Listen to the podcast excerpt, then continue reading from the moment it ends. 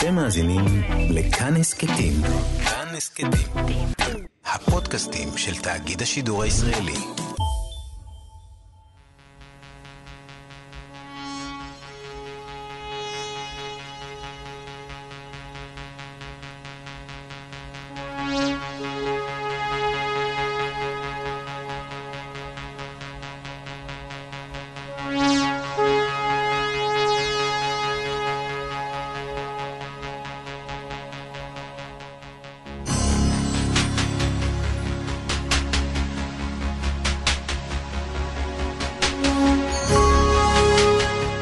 מאחורי הקלעים, שעה עם רותי קרן על צידו הנסתר של עולם התרבות והאומנות.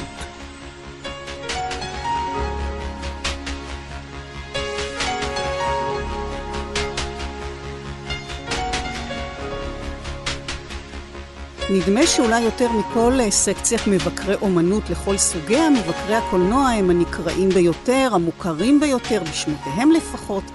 במאים, שחקנים וכל מי שמשתתף בעשיית סרט מחכים למוצא פיו של המבקר הנחשב.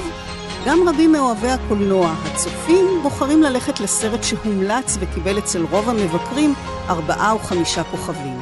ואם מדברים על כוכבים, מושג שקשור קשר הדוק לעולם הקולנוע על הקשריו הרבים, ובראשם הוליווד, שטיחים אדומים ופרס האוסקר היוקרתי, בתוך חבורת מבקרי הקולנוע הישראלים, שאת שמותיהם אולי אנחנו מכירים איכשהו, אבל ספק אם יש לנו מושג איך הם נראים, שלא לדבר על פרטים אחרים עליהם. רון פוגל, אפשר לומר יוצא דופן מעט בחבורה הזאת. הוא מבקר קולנוע ברדיו, בטלוויזיה ובאתר סרט, מרצה ושופט בפסטיבלי קולנוע, והוא האורח שלנו היום ב"מאחורי הקלעים". אני רותי קרן מגישה ועורכת, שלום רון. שלום, שלום. ואנחנו ברדיו, כלומר לא רואים אותך, אבל כשאתה מגיע לאולפן הטלוויזיה, והאמת שגם אה, עכשיו כאן מולי ברדיו, אתה מגיע תמיד בלבוש מיוחד, שהפריט הבולט בו הוא פפיון לצווארך, מה שנותן נופך חגיגי, שובבי, תיאטרלי, שבא להצהיר על מה בעצם? איך זה מעיד עליך כמבקר קולנוע? לא יודע, אני חושב שזה באיזשהו מקום... מסדר אותי, מראה שאני מכבד את מה שאני עושה ואני מכבד את האנשים שאני נמצא איתם, בין אם זה אולפן טלוויזיה או באולפן רדיו. גם כשאני מגיש את תוכנית הרדיו שלי, חי בסרט, אני יושב באולפן עם פפיון, למרות שזה רדיו. אני מאוד אוהב להתלבש, אני מאוד אוהב אופנה, נורא כיף לי להסתובב עם חליפות, גם בחום הישראלי. וזה היה כיף גם להיות על שטיחים אדומים בכאן ובבוסן בדרום קוריאה. עם טוקסידו.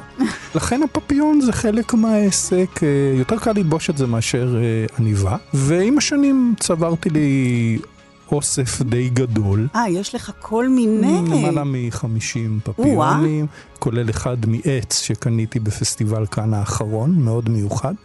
ואני כל פעם מגוון איתם, זה די יוצא דופן בנוף הישראלי, וזה הפך לסימן ההיכר שלי. עכשיו, הפפיון הזה שמייחד אותך כל כך, עומד בניגוד מוחלט אולי, אנחנו שבויים בתדמיות ואסוציאציות, לעיסוק שלך, למקצוע שלך עד לפני זמן לא רב, כעובד עירייה.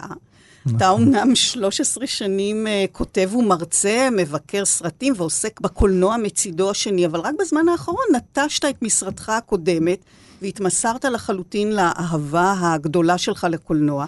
אז מתי בעצם הג'וק הזה של סרטים התחיל אצלך? יש איזה סרט מסוים שאתה זוכר מן הילדות, משהו שהצית את הזיקה הזאת והוביל להיות מעבר לצופה רגיל אל צופה ביקורתי? תמיד אהבתי ללכת uh, לקולנוע, ותמיד אהבתי אחרי הסרטים לנתח אותם, לחשוב עליהם. עוד מגיל צעיר כן? הייתי מנהל עם חברים שיחות, ועם השנים חשתי צורך מאוד גדול לשתף את הקוראים בידע הקולנועי שלי, בדברים שהרגשתי שאני בין הבודדים בארץ שמכיר, אני יכול לתת לך אולי הדוגמה המכוננת מבחינתי, שהלכתי לראות את הסרט של ז'אן גימו, מחול הפגיונות, סרט תקופתי שיש בו גם אומנויות לחימה, והיה כתוב בסוף הסרט שהסרט מוקדש לזכרה של אניטה מוי. היא נקראת המדונה של המזרח, היא. הייתה זמרת מאוד ידועה, פרפורמרית, וכשראיתי את הכיתוב הזה בסוף הסרט, אז קמתי ממושבי ואמרתי,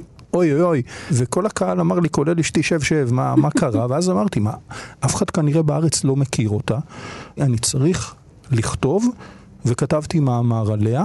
זה היה המאמר הראשון בעצם? והיה בין המאמרים הראשונים שכתבתי, ואז אמרתי, אני רוצה את הידע שלי, שהוא על הרבה דברים לא מוכרים, להתחיל לכתוב, ואחד הדרכים היא לעשות אה, ביקורת קולנוע.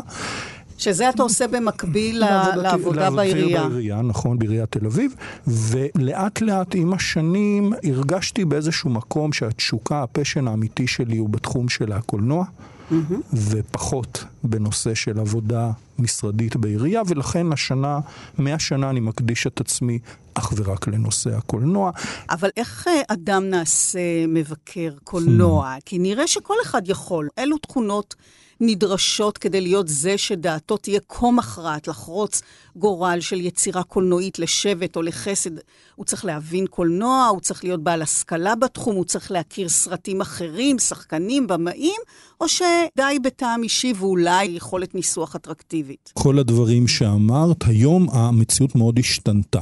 בכל תחומי התרבות, אני חושב, כי היום ירדה מאוד קרנם של המבקרים ועלה כוחם של הבלוגרים, אנשי הרשת. שיש חבר'ה שדווקא אומרים, אני מאוד אוהב לשמוע ביקורות קולנוע של שני חבר'ה בני 17 שיושבים בשיקגו ומדברים אליי בצורה הכי ילדותית שאפשר. זאת אומרת, הכללים הישנים של פעם, של הכרת התחום שלך לעומק והכרת כל הסרטים בעולם, עולם הביקורת השתנה לחלוטין מתקופת השיא של שנות ה-70 וה-80 של המאה הקודמת. היום, אני חושב שדעתם של המבקרים היום פחות חשובה, אני בהחלט מודע לזה, ואומרים לי הרבה פעמים חברים שעובדים בסינמה סיטי, שבסוף זה מתבצע בזה שהזוג בא לקולנוע, מרים את הראש למעלה, והבחורה אומרת לו שהבחור הבלונדיני בכרזה נראה לי נחמד, בוא נלך לסרט. אני מורץ שערות, אבל אולי ככה זה במציאות, מעבר להתפלפלויות האינטלקטואליות שלי כמבקר. תראי, אני לא בא למשל מתחום הקולנוע. אני בא מתחום המשפטים, אני עורך דין, ומתחום מדעי המדינה. Mm. ולכן גם הביקורות שלי הן יותר בקונטקסט היסטורי, פוליטי, חברתי, ופחות בנושא של איך המצלמה עמדה, ומה היה השוט הזה, או הזום אין או הזום אאוט. אבל מכיוון שאני עוסק בזה לא מעט שנים, practice makes perfect, אין מה לעשות. כשאתה צופה בממוצע בסרט שניים ביום, במשך שנים, אז אתה מפתח לך יכולות די מהר להבחין מה זה סרט טוב, מה זה סרט פחות טוב, מה זה סרט שגורם לך לחשוב, מה זה סרט עצל, מה זה סרט שעושים אותו רק בשביל הכסף.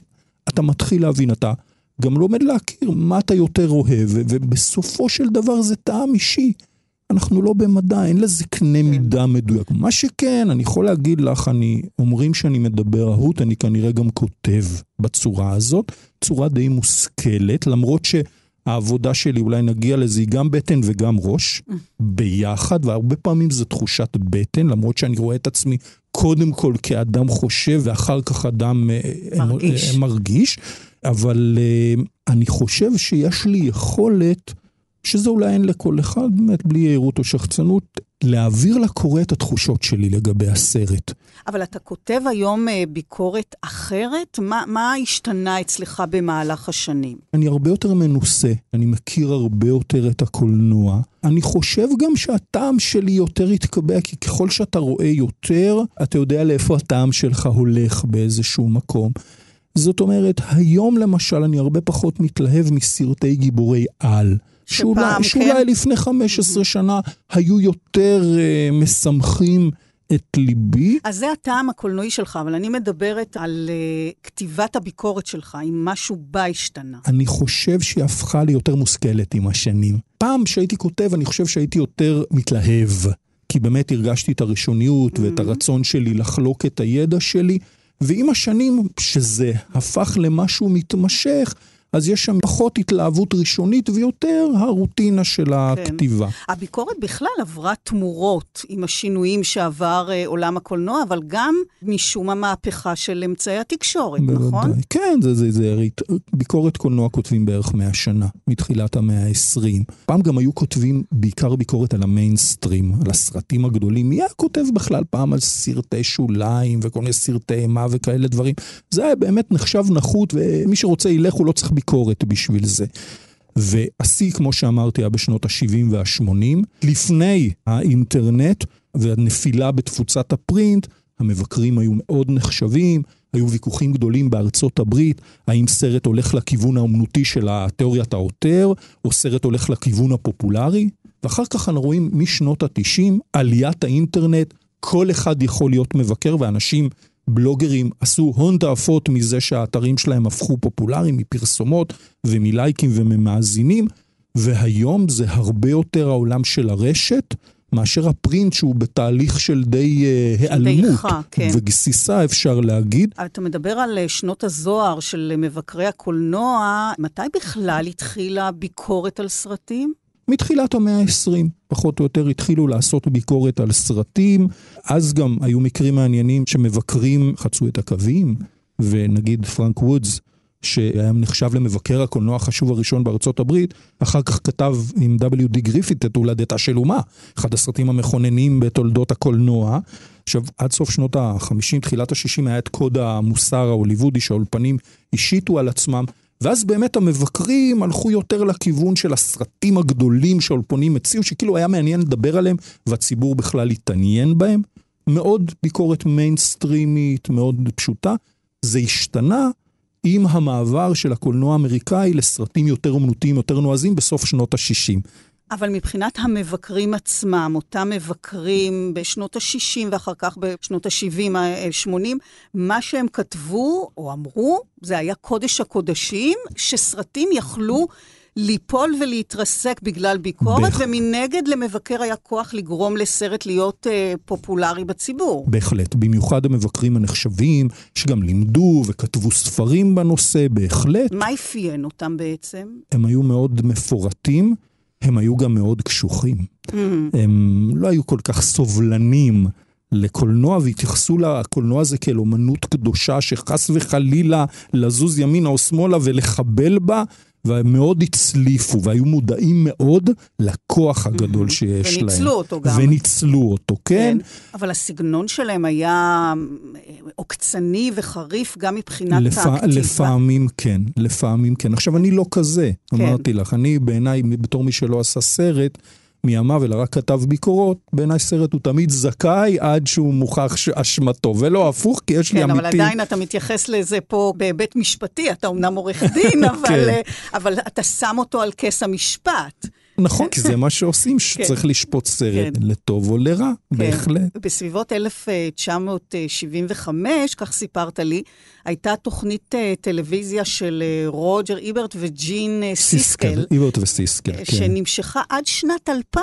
נכון.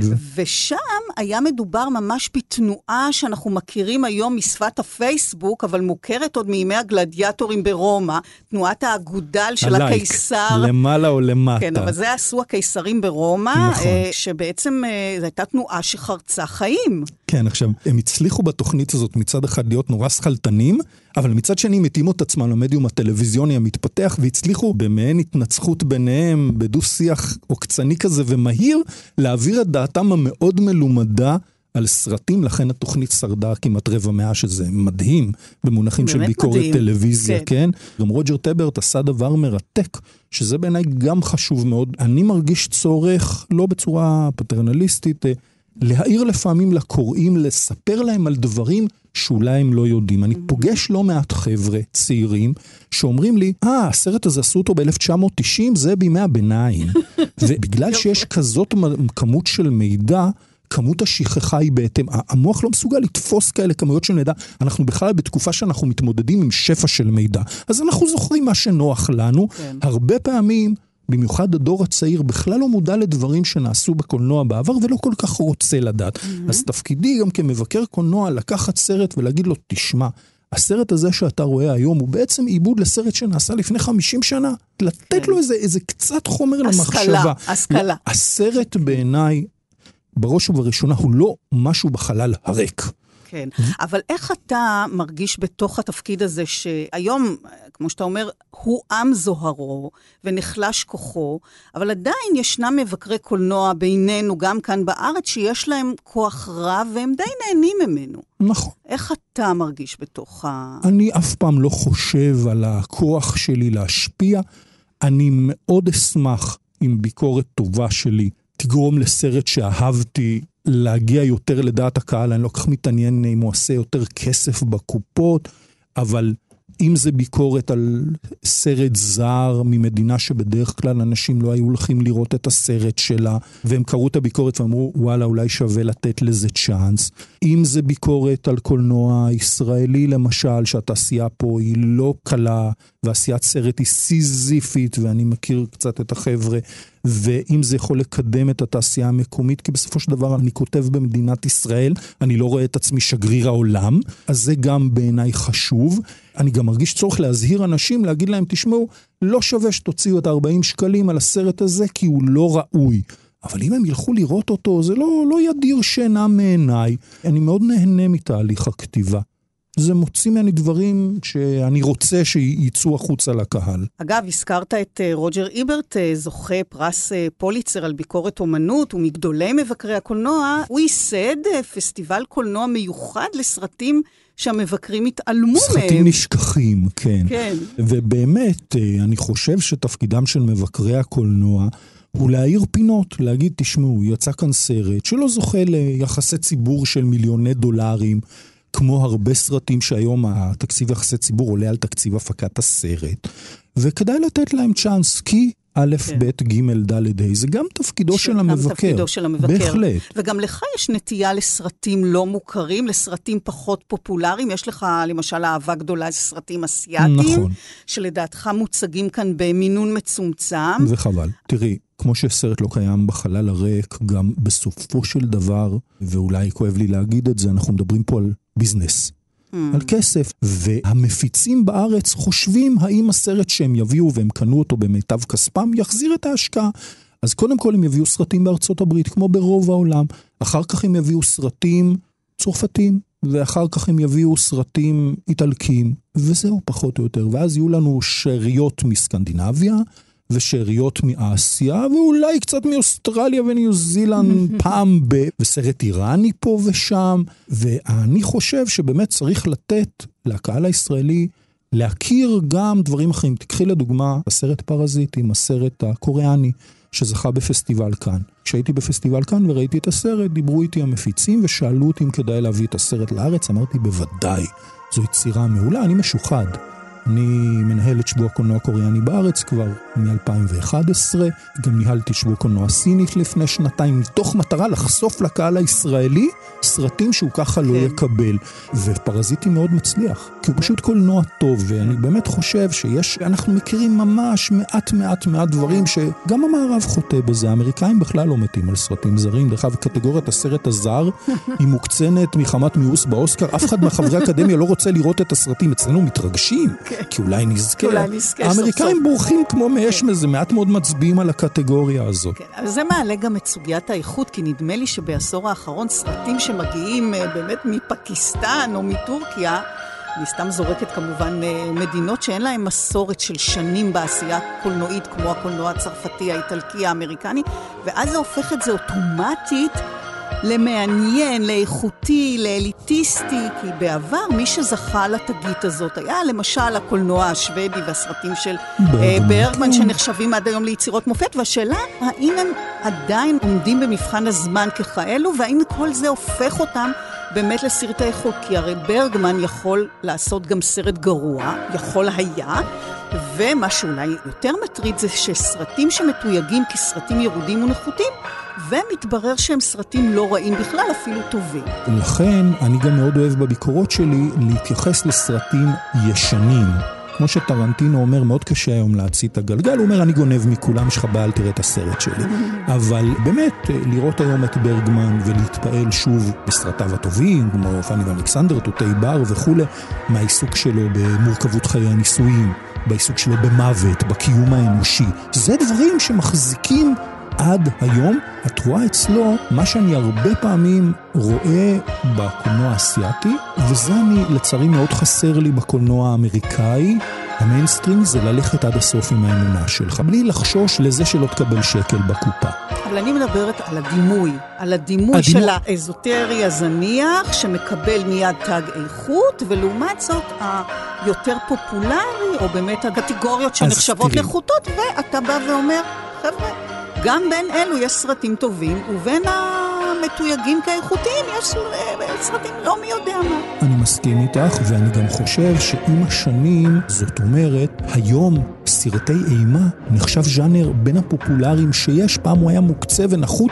היה כתוב תמיד בביקורות, בעיתון שהייתי קורא ביום שישי, על, אם היה מופיע סרט אימה, היו כותבים רע מנעוריו. אין לזה שום משמעות ואין לזה כלום, כמובן שזה לא היה מדויק. כי סרטי אימה, כמו קומדיות, מביעים תמיד זרמים תת-קרקעיים בחברה, אבל לכן אני חושב שהמונחים האלה של סרטים אליטיסטיים ממדינות אזוטריות וסרטים פופולריים שהם מלכתחילה נחותים, היום הדברים האלה קצת פחות ברורים, כי באמת השוליים התקרבו למרכז. בעיניי למשל, הסרט רוקי הוא אחד הסרטים הכי טובים שאני ראיתי בחיי, והוא נחשב סרט, אולי לא הכי מתוחכם, תמיד אומרים, אוי, איך הוא זכה באוסקר ולא נהג מונית, mm-hmm. למשל. אני נורא התרג... הסרט הזה מרגש אותי עד היום, מבטא את החלום האמריקאי, מדבר על מיתוסים, הוא נפלא בעיניי. אז אתה בעצם מנסה בביקורות שלך, בתפיסות שלך, לשבור את הקיבועים האלו, נכון? בוודאי, כן. כן. באופן הפוך לכל תפיסת הציונים, שתכף נדבר עליה, אתה מבקש באמצעות הביקורת לא רק לקבוע טוב או רע, לכו או תישארו בבית, אלא מנסה לספק לצופה מפת דרכים בתוך היצירה שהוא הולך אולי לראות. הקשרים, הרחבת דעת, השראה, אולי תובנות עמוקות יותר. והרבה צופים קוראים את הביקורת דווקא אחרי שהם mm. צפו בסרט, ומעניין אותם להבין דברים שהם אולי פספסו, או לנהל נכון. איזשהו דיאלוג עם עצמם על מה הם חשו וחשבו לעומת דעת המבקר המלומד. אז למה אתה מכוון את שימת הלב שלנו בביקורת שלך? קונטקסט פוליטי, היסטורי, חברתי. אם זה למשל סרט כמו עושות סדר, שמספר על מאבקם של נשים לקבל זכות בחירה בשוויץ, דבר בלתי יאמן, בשוויץ נשים קיבלו זכות בחירה רק בשנות ה-70 של המאה הקודמת. ואז, כשאני כותב ביקורת על סרט כזה, אז קודם כל אני אציין שנושא מעמד האישה הוא תמיד בקונפליקט בין מסורת לבין קדמה. ואני אציין את הסרט ינטל, שבו רואים את ברברה סטרייסטן מתחפשת לבחור ישיבה, כי אסור לפי היהדות לאישה ללמוד תורה. ואני אציין את הסרט "אני אוהב אותך רוזה", ששם מתואר הנושא של ייבום וחליצה, רק שהאח שצריך לעשות את האקט הזה הוא צעיר, האלמנה צריכה לחכות שנים עד שתהיה מותרת לגבר אחר. זאת אומרת, אני אציין סרטים שמעלים את הסוגיה הזאת של מעמד האישה, מסורת מול קדמה, ואיך אני חושב שהסרט הזה מתייחס גם לעומתם לנושא. ואני אדבר אולי קצת על שווייץ, שהיא נראית לנו הכי מדהימה, אבל היא סופר שמרנית, ואז אני אדבר על איך הסרט עצמו, העלילה, הגיבורים וכולי. זאת אומרת שאתה משתמש בעצם בתפקידך כמבקר, כאיזשהו אמצעי או מקפצה.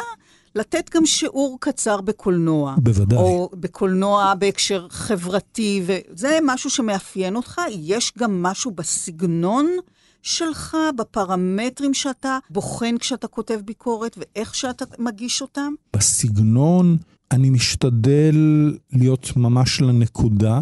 אני מוגבל גם בכמות כן. המילים שאני יכול לכתוב, כך שזה לא מגילות לא המגילות הגנוזות, זה לא מאמרים שאני כותב. והסגנון שלי זה איך שהרבה פעמים אנשים אמרו לי, אתה כותב כמו שאתה מדבר. Mm-hmm. אין לי איזה סגנון אחר.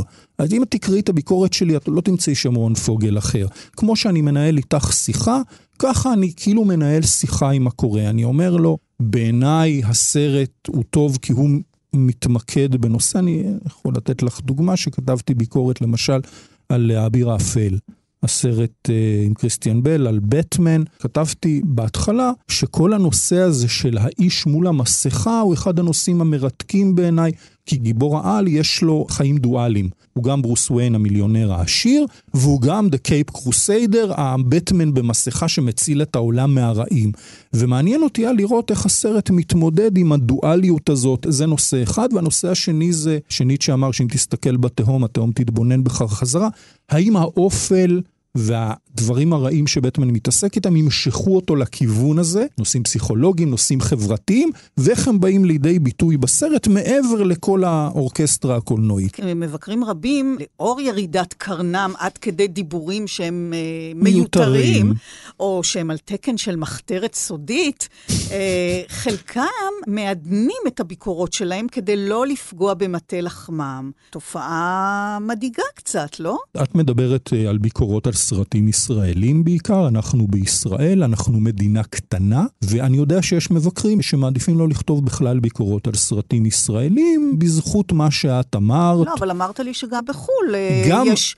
יש גם... מבקרים ש... שמעדנים את הביקורת שלהם. נכון, מתוך הנחה ששמם יופיע בעיתון, אם הם ייתנו ביקורת טובה ויצטטו אותם, וזה יגרום לפופולריות שלהם. הכי קל זה להיות בקונצנזוס ולא להגיד דברים קשים. זאת שזה בר... הפוך למה שהיה פעם, שדווקא היית נחשב יותר כשהיית קטלן. נכון, כן. נכון, אבל uh, היום הדברים מתכווננים לכיוון המרכז וההסכמה הכללית. אני זוכר שקנט טורן, הוא היה המבקר היחיד במקרה יוצא דופן, הוא לא התלהב מטיטניק, כתב ביקורת מאוד קשה, וג'יימס קמרון התקשר לעיתון ואמר, תפטרו אותו. אז העיתון אמר לו, מה, מה תפטרו אותו? בן אדם כותב קולנוע אצלנו, ביקורת, אנחנו מכבדים אותו. לא, גם מי אתה בכלל שתדרוש לפטר אה, מבקרים שלא מוצא חן בעיניך מה שהם כתבו עליך? זה נשמע לי ממש שערורייתי. אכן כן. למרות שאני חייבת להגיד לך שאת הסיפור דומה שמעתי אה, כאן בתוכנית הזאת מפי מבקר התיאטרון אה, מיכאל אנדל ז"ל, שגם את פיטוריו מעיתון הארץ דרשו פעם. אז כן, זה נשמע לי... אתה יודע, מרחיק לכת הדבר הזה, ובאמת אולי משפיע, יכול להשפיע על כתיבה של מבקר, אם הוא חושש לפיטוריו. הייתי רוצה להגיד לך שבעולם אידיאלי זה לא קורה, אבל אני חושב שכולנו חיים במציאות מסוימת. וקרה אה, מקרה כזה שפיטרו באמת מישהו? אני לא יודע, אבל עוד פעם... בגלל שבמאי רצה? קשה לי להאמין, אבל אני באמת חושב לגבי העידון של הביקורת, והתפרסמה על זה גם אה, כתבה גדולה לפני איזה שנה בכתב עת של מבקרי הקולנוע, שרוב המבקרים הישראלים נוטים לתת ציונים יותר טובים לסרטים ישראלים, mm-hmm. מתייחסים אליהם יותר בסלחנות, ויש כאלה שיוצאים נגד זה ואומרים שהתעשייה כאן היא כבר בת הרבה מאוד שנים, והיא גדלה וצריך לקבל אותה פייס value ולא לתת לה הנחות. אני אמרתי לך שאני מאוד אשתדל לא לשחוט סרט ישראלי, כי בכל זאת אני בדרך כלל מכיר את רוב האנשים שפועלים, אני בדרך כלל גם לא שוחט בביקורות שלי.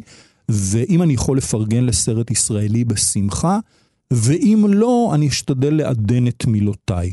אז זהו, אם ככה נתעכב על הביקורות השליליות, ויש מבקרים שנודעים כקטלנים, אתה לא שייך אליהם, אתה חושב שזאת נטייה של אלו שבאמת כן מרשים לעצמם לקטול?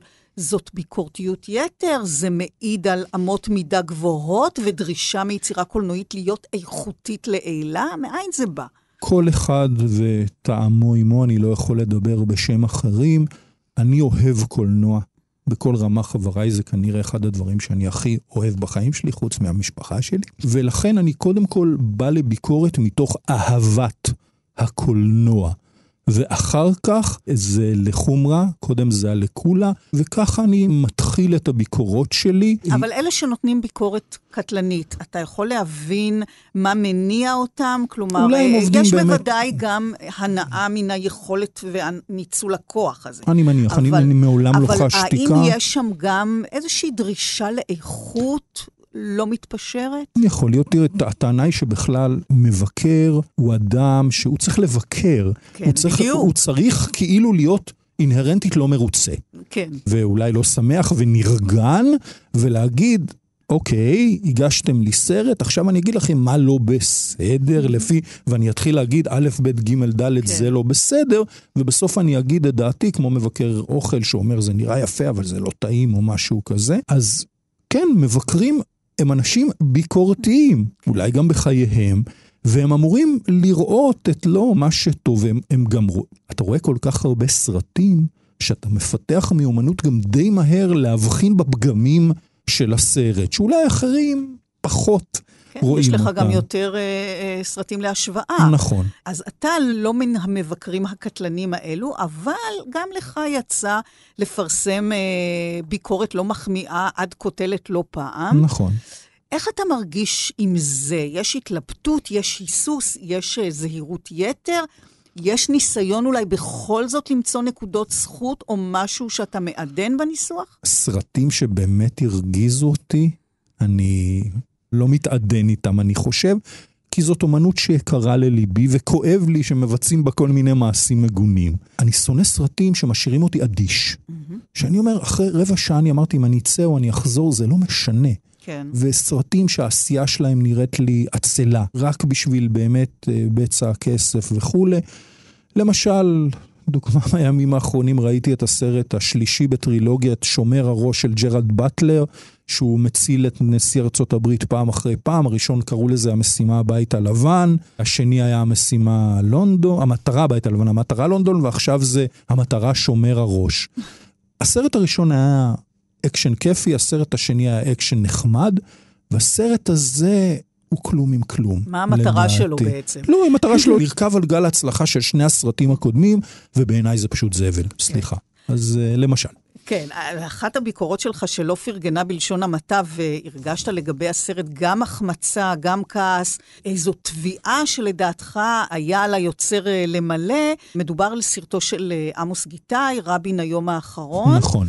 אתה אכן קושר את הסרט הזה לסרטים נוספים על רצח מנהיג, אבל אתה כותב שהתוצאה היא לא קומוניקטיבית, מייגעת ומביכה. כמה חבל שכשסוף סוף נעשה סרט שלם על רצח רבין, הוא קורס לתוך עצמו והפך לכמעט בלתי אפשרי לצפייה בשל הסצנות הארוכות והדידקטיות שבו. אז זה הכעיס אותך. זה מאוד הכעיס אותי. אני במקרה מרצה רבות על נושא של רציחות פוליטיות בקולנוע, כתבתי על זה מאמר שהתפרסם בכתב העת ליברל. חקרתי את זה לא מעט. בכלל, אני חייב לציין ש...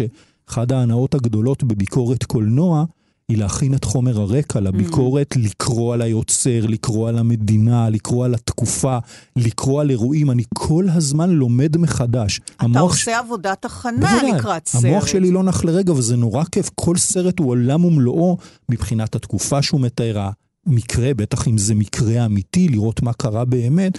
סליחה, כשאני סוטה, למשל, היה סרט בשם יולי, על קרלוס קוסטה, הרקדן הכי גדול בתולדות קובה, ואחרי שראיתי את הסרט, אמרתי, אני רוצה לקרוא לפני שאני כותב ביקורת, וגיליתי שבסרט בכלל החביאו את אשתו ואת ילדיו. אמרתי, רגע, למה? זה מעניין אותי. אז הסיבה, גיליתי, הייתה לדעתי, שהבמאית ניסתה כל הזמן להפגין את תחושת הבדידות שהוא חווה כשהוא יצא לקריירה בעולם. עכשיו, אם היית מראה אותו עם אישה וילדים, אפס הוא לא כזה בודד. אז זה הפריע לעלילה, אז היא שיחקה עם המציאות וסילקה את הדברים שהפריעו לה, זה זכותה. זו כן, בחירה אומנותית. בהחלט, זו בחירה אומנותית. עכשיו, אז, אז לגבי הסרט עם רבין, באמת, יוצא בקרוב סרט שנקרא ימים נוראים. סרט, מד... אמיר, סרט כן. מדהים על יגאל עמיר. זה בדיוק, זאת התמודדות מרתקת עם התקופה, עם רצח רבין למשל. לנסות להבין את הרוצח, כן. להבין מאיפה הוא בא, מהיו שורשי השנאה שלו, מה הביא אותו ללחוץ על ההדק ולהרוג ראש ממשלה מכהן. הסרט של גיטאי זה כמו להחמיץ מול שער ריק, יש לך את הכל. ואתה מתמקד בדיונים של ועדת החקירה, ואתה משחזר באופן צהוב את הרצח עצמו. נכון שאתה שותל בפנים קטעי ארכיון, זה פשוט לא עובד. אני קראתי לזה אנטי קולנוע, זה משהו שאני כמעט לא משתמש וואו, בו. כן. הסרט כמעט בלתי ניתן לצפייה, הוא כל כך חמד, הסצנות בו כל כך ארוכות ולא זורמות, שזה מאפיין את גיטאי ברוב סרטיו, פשוט החמצה אדירה של נושא שהוא בדמנו, תרתי משמע. כן, אבל אתה לא מרבה באמת לקטול סרטים ישראלים, לא כי הם אה, נפלאים כולם, פשוט לא נעים לך, נכון? אה, אה, אנחנו מקום קטן. שוב, אני, אני מכיר את התעשייה, אני מאוד מעריך את העבודה הסיזיפית שדרושה כדי לעשות פה בכלל סרט בארץ. זו לא תעשייה אמיתית. יש פה מעט מאוד מפיקים כן. עצמאיים כמו אחים אדרי, שבאמת משקיעים בסרטים. חוץ מזה זה קרנות הקולנוע, ולעבור את המסלול אצלהם בתור לקטור בשלוש קרנות, זה מאוד לא פשוט. אז אם היוצר כבר הצליח ליצור סרט ולהוציא אותו לאקרנים, אז קודם כל נכבד את זה, שזאת יצירה כן. ישראלית. כי אני חושב שכמה שיעשו פה יותר סרטים, גם בשנה, יש פה 30 פיצ'רים בשנה, זה לא מעט, זה יביא לתעשייה יותר בריאה. ואנחנו רואים באמת תהליך שחזרו לעשות פה קומדיות, ופתאום התחילו לעשות כאן סרטי מה, התעשייה נהיית יותר ויותר בריאה.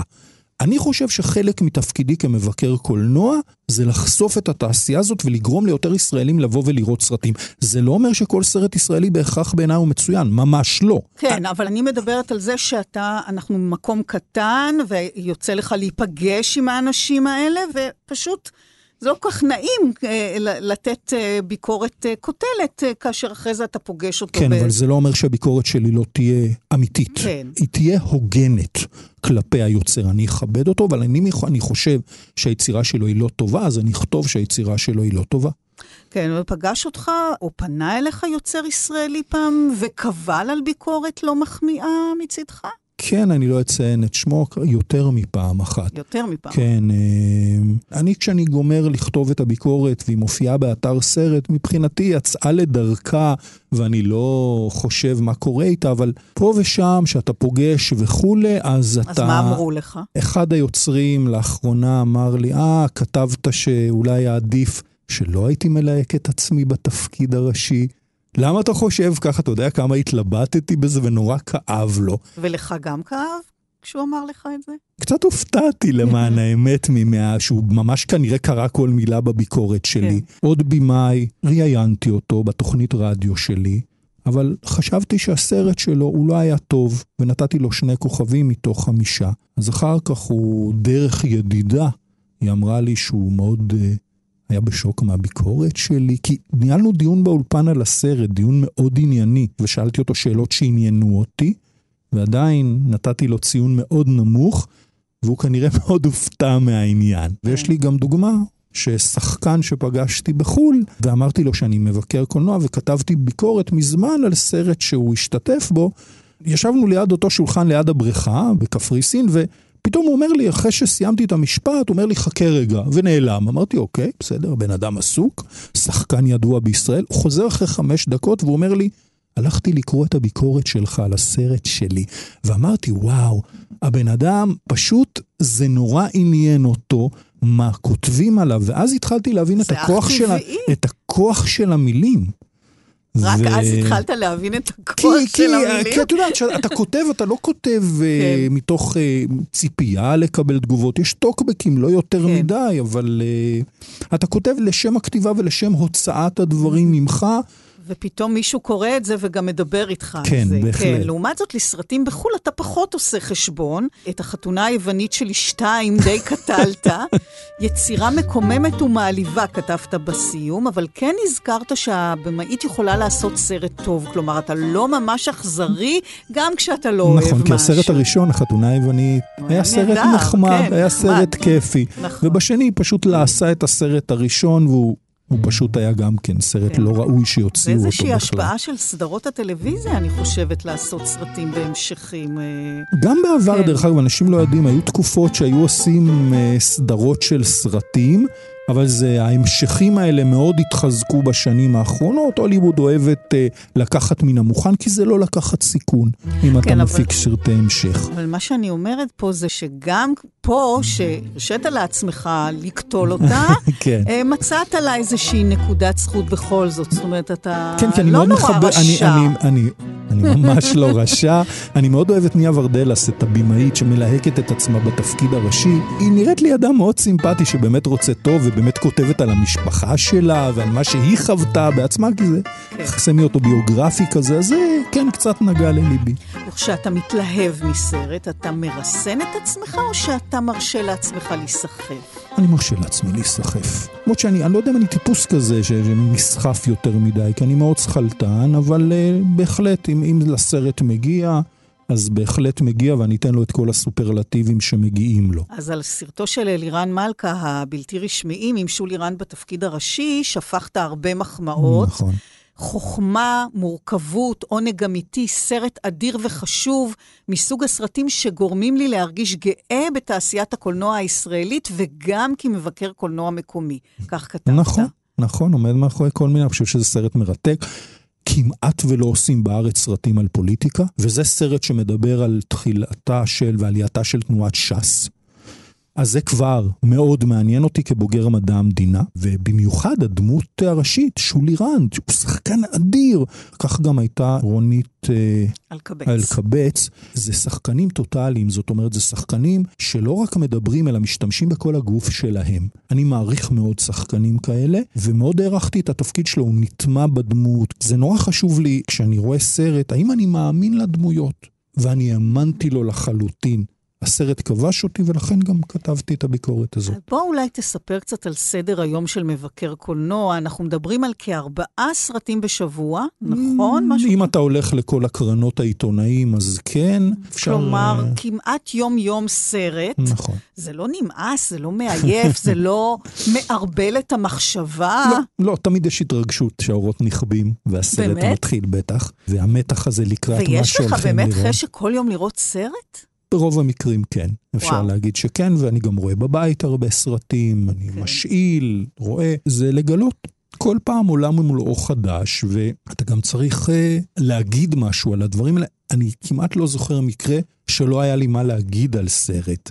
אבל אני מניחה שיש כבר מיומנות, ובכל זאת, מתי סרט אתגר אותך, הקשה עליך? סרטים שאני לא מכיר את המיליה שלהם לחלוטין. זאת אומרת, ה-Back of the Woods שלי, המקום שאני מרגיש בו נוח, הוא סרטי אימה, מערבונים, סרטים מאסיה. סרטים, למשל, הריאליזם הפואטי הצרפתי, לאחרונה הייתי צריך אה, לדבר בתוכנית אחרת, וכאן תרבות על הסרט ילדי גן עדן. Mm-hmm. לא הכרתי לחלוטין את הסרט, צפיתי בו בבית.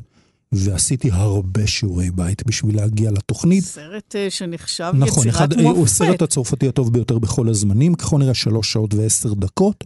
לא הכרתי בכלל את כל הנושא ואת מפתיע. כל העשייה, ולכן עשיתי עבודת הכנה מאוד ארוכה. בית. סרט מאוד אתגר אותי, הייתי צריך לראות אותו פעמיים בשביל לרדת לעומקו ולהבין אותו, וזה לא היה כלאחר יועד. עכשיו, יש סרטים שלא עושים הנחות לצופה, ונגיד עוסקים בדברים כמו זרם תודעה. כמו נעמי קוואסה, למשל, שעשתה את uh, מסע ליושינו, ואל האור, סרטים שבהם באמת, הרבה פעמים זה יותר דימויים. פחות דיבורים, נזכיר את פרסונה של ברגמן למשל, וסרטים כאלה אתה באמת צריך לחשוב טוב עם עצמך למה התכוון המשורר, מה זורר אצלך ומה אתה יכול בכתב להביע דברים מופשטים כמעט לחלוטין. הרי זאת לא בעיה לכתוב על הסרט החדש בסדרת מהיר ועצבני, הובס ושו, שמאכילים אותך בכפית ואומרים לך, תפתח את הפה, כנה, הנה, הנה, אז סרטים כאלה הם קלים ופשוטים. סרטים, ככל שהם יותר מופשטים, פחות קל לכתוב עליהם גם. אתה צריך למצוא את המילים ומה להגיד ולהשתמש בעולם הדימויים שלך. אלה סרטים שמאתגרים אותי, שוב, או מופשטים מאוד, או סרטים שהם בכלל לא המיליה שלי, למשל. קרה שכעסת על מה שאתה רואה? כן, כן, למשל, תראי, ראיתי את הסרט. מצד אחד זה טוב כי זאת קומדיה ישראלית, וקומדיות ישראליות זה דבר מבורך כי הייתה פה תקופה מאחרי סרטי הבורקס של איזה 30 שנה שהקומדיות פה בכלל נעלמו. יודעת, רק סרטים על הסכסוך וסרטים על משפחות במשבר, אבל uh, סרטי קומדיה היו לי פה חסרים, אז היה פתאום סיפור גדול על החבר'ה שמתאבקים בסומו, ואז גם הגיע שושנה חלוץ מרכזי, שעשה 250 אלף צופים, אבל העניין הוא שהסרט מדבר על שחקן כדורגל שנחשד בהומוסקסואליזם בביתר ירושלים. וזה כל הסיפור של הסרט, איך שהוא מנסה להתחמק מהסטיגמה ולהגיד אני לא, ו... ההתייחסות במאה ה-21 להומוסקסואליזם כאל משהו שזה אות קין, אותי מאוד הרגיז.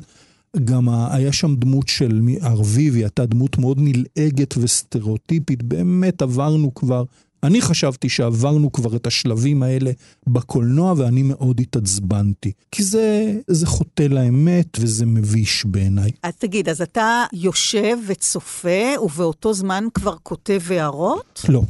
אני לא כותב הערות במהלך הסרט. אבל אתה כן מציין לעצמך אני בראש אני מציין לעצמי בראש. נקודות מחשבה. זאת, זאת צפייה ביקורתית, כלומר, בהחלט. אתה לא לגמרי צופה תמים שעכשיו רואה בוודאי, את הסרט. בוודאי, אתה מפתח את המיומנות עם השנים, ואז בדרך כלל לא באותו יום, אני נותן לסרט לשקוע, יום או יומיים אחר כך, אני יושב וכותב את מה שאני חושב, די בפעם אחת, לא...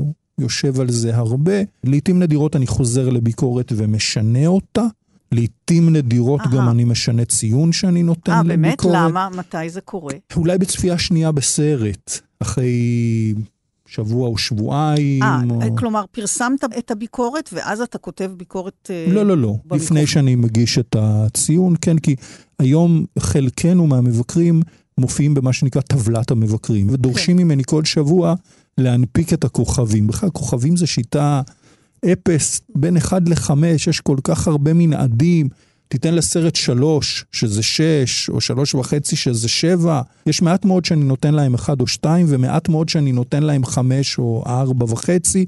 הרוב אצלי נעים בין השלוש לבין הארבע, אפשר להגיד. אז אתה אומר שהשיטה הזו לא משהו, היית מעדיף... עדיף אחד עד עשר. זה, כן. אבל באמת, מה יכול לגרום לך פתאום אה, לשנות את דעתך?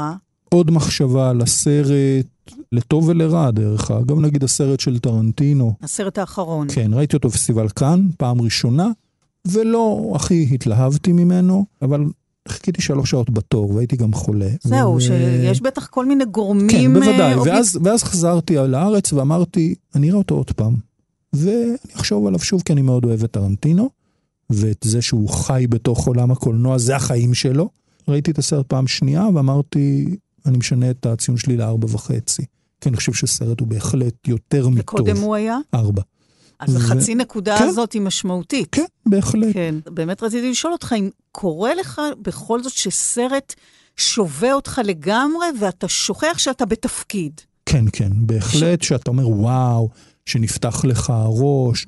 אני זוכר שראיתי את סרטו של קים קידוק, למשל, אה, נשימה. סרט מדהים, הוא מתחיל כסרט כלא קלאסי, ואיזה גברת פסלת שאנחנו לא יודעים עליה כלום עד סוף הסרט, מתחילתו ועד סופו אנחנו לא יודעים עליה כלום. היא מחליטה שהיא מבקרת בכלא, נידון למוות. ואז היא נכנסת לכלא עם איזו מזוודה מסתורית, והולכים לקרוא לה נידון למוות, שגם אותו אנחנו לא מכירים, אנחנו לא יודעים למה הוא נידון למוות. הוא נכנס לחדר, והגברת קישתה את החדר בטפטים של אחת מעונות השנה, והיא פוצחת בשיר על אותה עונה. ו... הוא עומד מולה המום, ואני כצופה, המום יחד איתו, ונו, זה סרט כלא מדפרס, מה פתאום מיוזיקל עכשיו? וכל עונה שעוברת, היא חוזרת אליו לכלא, שמה הפט של אותה עונה, שלג או שמש, ושרה לו שיר על אותה עונה. למה? ככה. אני מת על דברים כאלה, זה מאתגר אותי, זה פותח לי את הראש, אני שוכח בכלל איפה אני נמצא, ואני נהנה מהעולם הקסום שמכניס אותי לתוכו. מה קורה כשאתה משתעמם, או כשאתה לא סובל את הסרט, אתה יוצא באמצע? לא, אף פעם אני לא יוצר מסרט באמצע, אני מכבד יותר מדי את היצירה ואת היוצרים כדי לצאת מסרט באמצע. גם אם הוא סרט לא טוב, אני אסבול במרכאות, כן. יש דברים יותר גרועים בחיים מאשר לראות סרט, אני אראה אותו עד הסוף. זה אחד מהמטלות של מבקר כן. קולנוע, זאת אומנותי, ואני מנסה לעשות אותה על הצד הטוב ביותר. ומכיוון ש... שאתה לא את על האפשרות לקטול סרט, בעצם לא אחת, כשאתה ממש לא אוהב, בעיקר סרטים ישראלים, אתה תבחר שלא לכתוב עליהם בכלל. נכון. זאת הימנעות בעצם, זה לא מעילה בתפקיד באיזשהו מקום? השאלה טובה. מעט מאוד נמנעתי, אני חושב, מלכתוב על סרטים. כי כאילו זה נשמע, שאנחנו נשמע ממך בעיקר על סרטים שאתה אוהב, אבל אולי צריך להזהיר את הציבור לא ללכת לסרט אני, מסוים ושזה בזבוז זמן. אני מסכים איתך, ומעט מאוד פעמים אני אמנע במודע מלכתוב על סרט. כמו שאת אומרת, אני מספק באיזשהו מקום שירות לציבור, גם ברדיו שאני מבקר ברשת ב', אני אומר המלצה או אזהרה. ומתי אתה אבל באמת נמנע? אם אין לי באמת משהו, אני חושב, חשוב להגיד על הסרט, שזה גם אומר מבחינתי שהוא לא כזה עניין אותי, כי בדרך כלל יש לי מה להגיד על כל דבר. בכלל, אולי כדאי לתהות, מהי בכלל ביקורת טובה מבחינה מקצועית? ביקורת לדעתי קודם כל צריכה לתת לקורא ולצופה כלים, להגיד לו, תשמע, אתה הולך לראות יצירה קולנועית מסוג א', ב', ג', הרקע שלה, המיקום שלה בחלל הגלובלי הוא כזה וכזה, ואז אני אומר לו, וחוץ מזה, לדעתי, אני הרגשתי א', ב', ג'. עכשיו שוב, עם השנים, המכניקה של יחסי הציבור של הסרטים, במיוחד הגדולים, הבלוקבאסטרים, מאוד השתכללה. היום אתה יודע על סרטים הרבה יותר מאשר פעם לפני שהם יצאו. שמעת את הרעיונות עם כל הגיבורים. שמעת קוריוזים מאתר הצילום, הדליפו או שלא הדליפו כל מיני עלילות וכולי, ואתה בא לסרט כבר כאילו יש, אתה מוטה, יש לך כבר דעה. כבר לא צריך את המבקר אפילו. בדיוק, כמה אני יכול כן. להילחם בזה, קשה לי להאמין ש... מכונת יחסי ציבור של מיליוני ומיליארדי דולרים, מבקר יכול לעמוד מולה, אבל עדיין התפקיד שלו לתת כלים מושכלים mm-hmm. לצופה, לקורא, כדי שהוא יוכל להגיד, זה מעניין אותי או זה לא מעניין אותי, אם הוא בכלל יטרח לקרוא את הביקורת, כלומר. כן, ביקורת טובה מקצועית קשורה גם להתאמה בין הפרמטרים שייבחנו, אה, סגנון הכתיבה, לז'אנר מסוים, כלומר, על קומדיה אתה תכתוב אחרת מאשר על דרמה, על סרט פעולה תכתוב אחרת מאשר על פנטזיה? יש כאלה שטוענים שבאמת, אתה תכתוב אחרת על ברגמן, ואתה תכתוב אחרת על סרטים שאני קורא להם סרטי חומוס בפיתה. כלומר, סרטים שאין להם יומרה אומנותית. הם רוצים לבדר, והם רוצים להרוויח קצת כסף בקופה. אז אני אומר לקורא שלי, תשמע, הסרט הזה הוא מלכתחילה בטריטוריית הסרטים שאין להם שום יומרה. בטריטוריה הזאת אני בודק אם הוא טוב או לא טוב. למשל, הביקורת שלי שכתבתי על הובס ושו, באמת שרציתי ליהנות מסרט אקשן כיפי לקיץ. הכותרת שלי באתר סרט הייתה, השאירו את המוח בבית. Mm-hmm. אז גם להשאיר את המוח בבית זה כיף, אתה רוצה שהדבר נכון, מטאטא קצת לנקות. אבל אמרתי, גם כסרט כיפי הוא לא טוב. כי העלילה בו כל כך מופרכת, המשחק בו כל כך לא טוב. אבל השאלה אם אתה מבקר בצורה שונה, כותב בצורה שונה בהתאם לז'אנר. מן הסתם כן, כי אם מדובר על יצירה טורקית אה, של שלוש וחצי שעות, שכל הדיון שלה הוא בקשר בין הספרות לבין האקדמיה, ברור שהניתוח יהיה שונה מאשר אם נדבר על סרט אקשן הוליוודי ממוצע, שזה מפס הייצור של הקולנוע המיינסטרימי. בסוף אתה צריך לתת את אותם כוכבים, דרך אגב. כן. אם אנחנו מדברים על סגנון, הנה, הביקורת שלך לסרט הילדים המצויר, אה, הורטון שומע מישהו? אה, בחרת לכתוב בחרוזים. נכון. אולי ניתן דוגמה, פסח מתקרב ובא, וזו סיבה למסיבה, גדודים של ילדים יצאו לחופשה, וזו הזדמנות של בתי הקולנוע לדפוק קופה.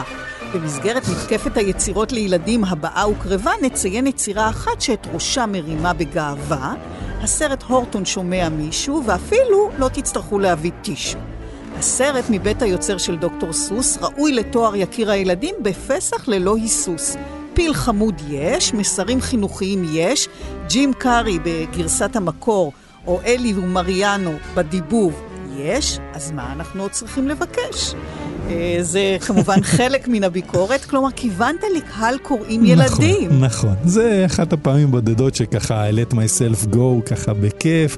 כי הסרט הוא עצמו בחרוזים, ולכן נראה לי, אני זוכר שהמפיץ, שהוא קרא את הביקורת שלי, מאוד שמח ואמר לי, שמע, עוד לא נתקלתי בביקורת כזאת בחרוזים. אז השתעשעת לך, כן. כן. השאלה אם ילדים בכלל קראו את זה, אתה יודע. אולי כאילו, ההורים שלהם. אם אתה מחנך כבר uh, קהל uh, מילדות לקרוא ביקורת.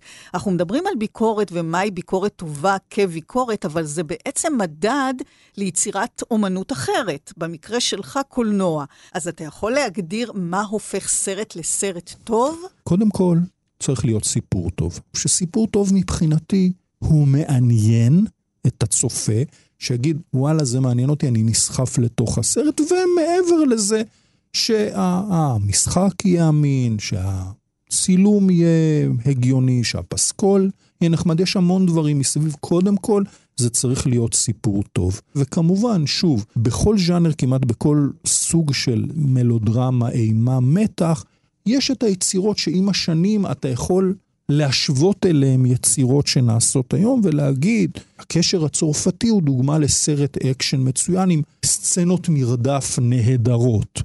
אז כשאני אבדוק סרט אקשן, אני אסתכל עליו, למשל. סרט כמו Mommie Dearest הוא סרט מלודרמה אדיר ליחסי אם ובת, למשל, שגם אתה יכול, כשאתה רואה סרטים על יחסי משפחה, הורים, ילדים, אתה יכול לכוון לסרט כזה. זאת אומרת, אה, היתרון הוא שיש כבר 100 שנות עשייה mm. פלוס מאחוריך, שאתה יכול תמיד להסתכל על אותם מגדלורים של עשייה ראויה. ולהשוות את היצירה הזאת אליהם, כמובן שהיא עומדת בזכות עצמה, אבל לא רק. ובכל זאת, אם נחזור לרגע לאפקט ולכוח של המבקר, אולי נידרש לעניין באמצעות הסרט אה, רטטוי, שם אה, מדובר במבקר אוכל שנושא נאום על מלאכת המבקר. והוא מתייחס למתח הזה בין כוח לחוסר משמעות. הוא אומר, פיטר אוטול, בקולו של פיטר אוטול, האחד והיחיד, והיחיד, הוא אומר, מלאכתו של המבקר היא קלה במקרים רבים, אנו מסכנים מעט מאוד, אך נהנים ממעמד גבוה למול המציעים לנו את עבודתם ואת עצמם לביקורת. אנו פורחים מביקורת שלילית המהווה עבורנו ועבור הקוראים תענוג גדול, אבל האמת המרה היא שבסופו של יום פיסת ההשפעה הממוצעת משמעותית יותר מהביקורת שלנו.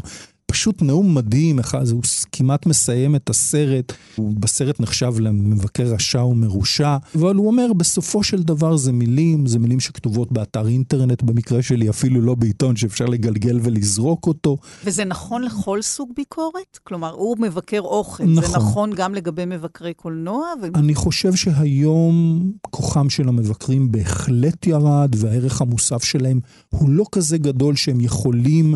אה, הם יכולים לשנות בסרטים הקטנים, ששם הם יכולים מאוד להעלות את קרנו של סרט שככה לא היה זוכה.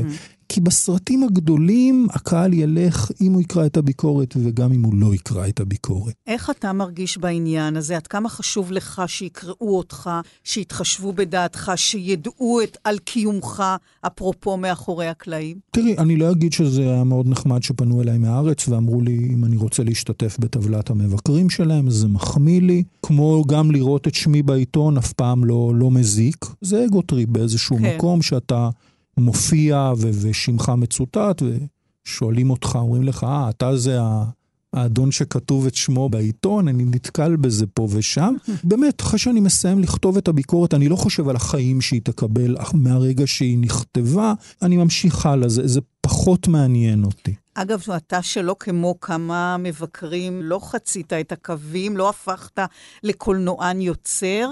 כן השתתפת כניצב באיזשהו סרט. כן. איזה סרט? לא, בפרסומות. בפרסומות? סתם בשביל, בשביל לראות את זה בשביל הכיף. ולא עורר בך את החשק אה, לעשות קולנוע ממש? לא.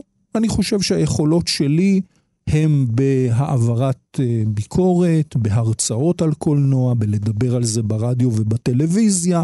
אני בפירוש תוחם את הקו, הם עושים את עבודתם ואני מכבד אותם ואני עושה את עבודתי. מה באמת מרגש אותך במקצוע? מה חשוב לך ממש בתוך העשייה הזאת?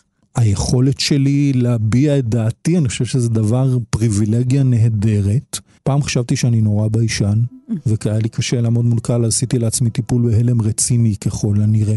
הרבה מאוד אנשים ששומעים אותי וקוראים את הביקורות שלי, חוזרים אליי ואומרים לי, עשית לנו חשק לראות את הסרט, המילה פשן חוזרת. זאת אומרת, מרגישים שזאת התשוקה שלך, ואתה באמת אוהב את זה כמו שזה, וזאת באמת אהבה שלי. אני בוכה בסרטים, אני יכול להגיע להתרגשות אדירה בסרט, לחוות רגשות שככה בחיים אולי אני פחות, אה, אני מסתיר או לא מראה, אני יכול נורא להתרגז בסרטים.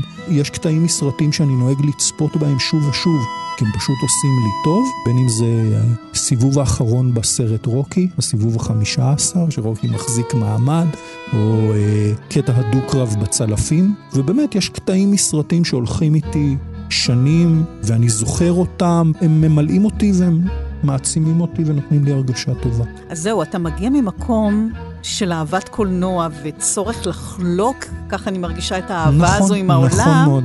ואתה מדבר על רגעים בלתי נשכחים, על סצנות, על שבריר של רגע, שזה אפילו מעבר להתענגות המבקר, שזה פשוט מרגש, שקשה אפילו להעביר את זה במילים, שאולי המבקר נותר אילם. יש כזה רגע?